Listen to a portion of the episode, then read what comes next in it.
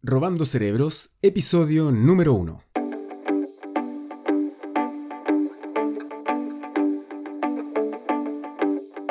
¿No tienes tiempo para leer contenido interesante, nutrirte de ideas nuevas e inspirarte con la cantidad enorme de información que hay en Internet? Bueno, Robando Cerebros es un podcast dedicado a sustraer columnas, crónicas, entrevistas o artículos de diferentes libros o medios digitales directo a tu oído.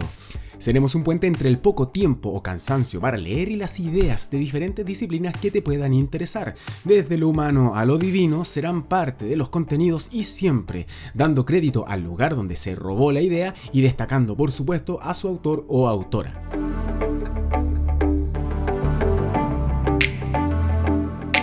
A continuación, robaremos una columna de la página BID, Banco Interamericano de Desarrollo, y su blog Mejorando Vidas. Quien escribe es el reconocido neurólogo y neurocientífico argentino Facundo Manés.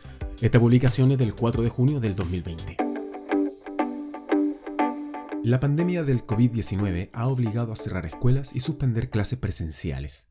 Millones de niños, niñas y adolescentes en edad escolar alrededor del mundo vieron interrumpidas o trastocadas sus rutinas cotidianas y las circunstancias nos han obligado a maniobrar rápidamente para poder dar respuesta a un derecho esencial que no puede darse el lujo de cerrar, la educación. Las desigualdades que azotan a la región latinoamericana tienen, por supuesto, un correlato en lo educativo, y esto se ve hoy agravado por las dificultades de acceso a la tecnología y a la conectividad para poder sostener las nuevas rutinas de presencialidad digital en las aulas virtuales. Todo parece indicar que nos encaminamos a un modelo de enseñanza híbrida que combine lo presencial con las alternativas digitales, tomando lo mejor de ambos mundos. El contexto nos obliga a superar el miedo a la deshumanización, ya que solo sería un riesgo si pensáramos en reemplazar completamente las aulas con inteligencias artificiales o dispositivos tecnológicos. Las capacidades humanas son y seguirán siendo irreemplazables, pero las tecnologías son una enorme ventana de oportunidades para aprender y compartir nuestro aprendizaje. Hoy más que nunca resulta evidente la necesidad de mejorar la alfabetización digital de toda la población, no solo para educar y educarse, sino también porque hoy hace la diferencia entre poder o no contar con atención médica a distancia, operar en las bancas online y realizar trámites de forma remota. Nuestro cerebro está adaptándose permanentemente al contexto, cambiando, generando miles de conexiones nuevas. Es un órgano plástico y se modifica con cada nuevo aprendizaje hasta el último día de nuestra vida. Por eso tenemos que aprender cosas nuevas siempre. Todos debemos, de alguna manera, volver a la escuela. Aprender protege el cerebro y es además inspirador. La curiosidad y la motivación para seguir aprendiendo no pueden imponerse por la fuerza, pero sí pueden contagiarse con el ejemplo. Hace tiempo venimos hablando acerca de cómo estamos transitando una nueva revolución industrial, aún más arrolladora que las anteriores, ya que no solo transformará lo que hacemos, sino lo que somos. Se trata de la fusión de esferas entre lo físico, lo digital y lo biológico. Estos son solo algunos ejemplos de lo que ya somos testigos. Interfase cerebro-computadora, avances en la biotecnología, robots invencibles para diversos retos, autos que se manejan solos, drones que controlan en extensas tierras sembradas y recolectan información para trabajar sobre ellas. Así, la inteligencia artificial, la medicina digital, las impresoras 3D, la nanotecnología, la energía renovable y la realidad virtual forman parte de las tareas cotidianas de infinidad de personas. La combinación de esta nueva revolución industrial y el contexto post-pandemia acelerarán los cambios en las habilidades que son consideradas fundamentales para adaptarse a los cambios. Esto nos plantea enormes desafíos a nivel educativo y laboral, especialmente para los jóvenes. Necesitamos acompañarlos a adquirir habilidades para conseguir y desarrollarse en empleos que todavía no se han creado, ya que las nuevas tecnologías también generarán nuevas formas de trabajo. Muchas de estas habilidades son ya imprescindibles en la actualidad, mientras que otras van ganando terreno. Este panorama no debe desalentarnos, sino más bien impulsarnos a pensar los cambios urgentes que necesitamos en los procesos de formación de las personas y las comunidades. Por ejemplo, el conocimiento enciclopédico y las memorias prodigiosas dejarán lugar a nuevas habilidades, ya que hoy, como nunca antes en la historia, la información está más disponible y accesible. Por el contrario, los trabajos del futuro, para los que tenemos que prepararnos hoy sin demora, valorarán nuestra resiliencia y nuestra capacidad de adaptarnos a contextos cambiantes junto a aquellas habilidades que nos hacen humanos, aquello que la tecnología no puede y difícilmente pueda algún día imitar o reemplazar y que nos permiten aprender y funcionar en distintos escenarios.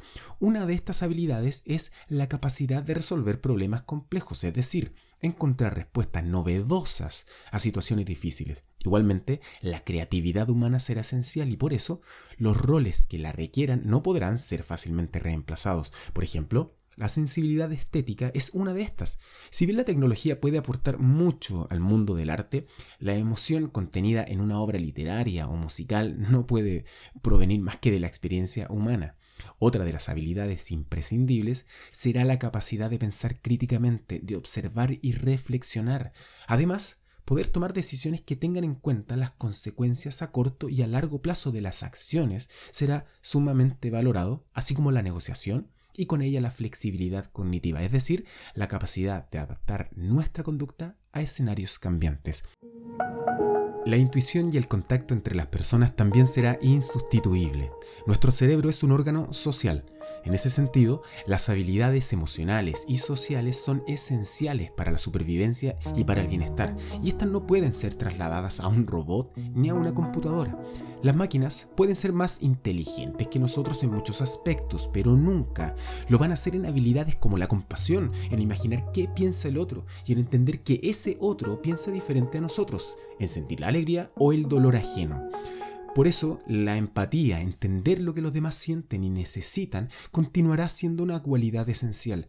La inteligencia colectiva, la capacidad de manejar equipos y de interactuar con otras personas, de comprender cómo se sienten y qué es lo que saben los demás, será fundamental para los trabajos del siglo XXI. Por más información estadística que una máquina pueda procesar, es improbable que detecte líderes, lidie con personalidades complejas y ayude a crear vínculos entre los miembros de un equipo. Por más exposición a pantallas que estemos experimentando, la compañía y el cuidado amoroso del prójimo seguirán siendo un deseo y una necesidad. Por ende, aquellos con la capacidad de brindarlos serán personas sumamente valiosas.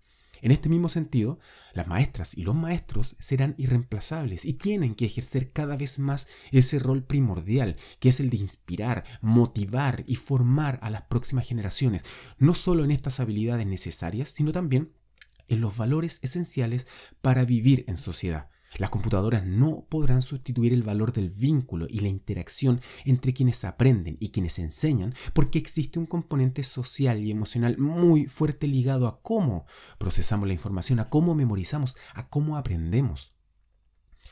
En un mundo basado en el conocimiento necesitamos preparar a nuestros chicos y nuestras chicas en las habilidades cognitivas para el siglo XXI. La transformación educativa necesita de estilos de enseñanza dinámicos y flexibles que se ajusten a las necesidades y desafíos presentes y futuros. Desarrollar la capacidad de aprender a aprender y habilidades como la lectoescritura y el pensamiento lógico matemático, la resolución de problemas, junto al desarrollo de la creatividad la empatía y la curiosidad, deben ser objetivos prioritarios en la agenda educativa. Mejorar la calidad y la relevancia de los contenidos y las estrategias educativas nos ayudará también a luchar contra la deserción escolar. Pero no debemos descuidar el contexto.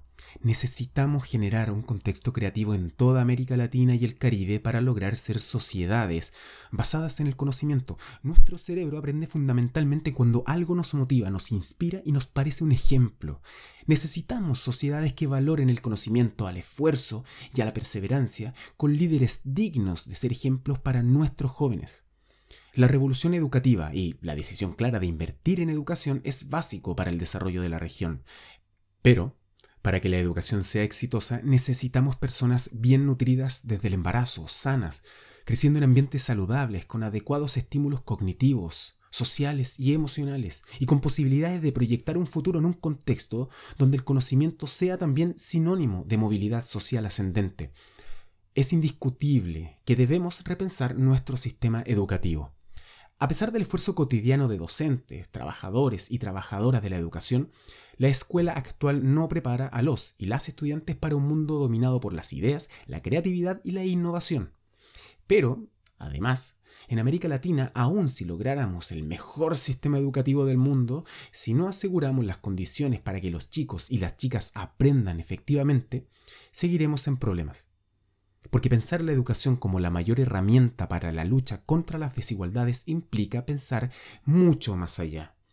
Para que en nuestra región se pueda enseñar y aprender es necesario lograr un mínimo indispensable de bienestar y equidad Debemos prepararnos ya para vivir en este nuevo mundo. En momentos difíciles como el que estamos atravesando, la equidad y la innovación educativa no son opcionales y no debemos permitir que se transformen en un lujo. Son la clave para avanzar en justicia social, romper los círculos viciosos de crisis tras crisis y encaminarnos hacia el desarrollo verdadero y sustentable. Los recursos cognitivos y emocionales que permiten hacer frente a nuevos y complejos desafíos y desarrollar el potencial de cada persona harán la diferencia entre las naciones que prosperen y las que no. Hoy tenemos la oportunidad histórica de decidir de qué lado queremos estar y hacerlo posible. Y esta fue la columna de Facundo Manés titulada Habilidades para el siglo XXI post-COVID-19. Si quieres sugerir algún contenido para robar, pueden escribir directamente a robandocerebros.profecristian.com. Nos vemos en el próximo episodio. Tchau!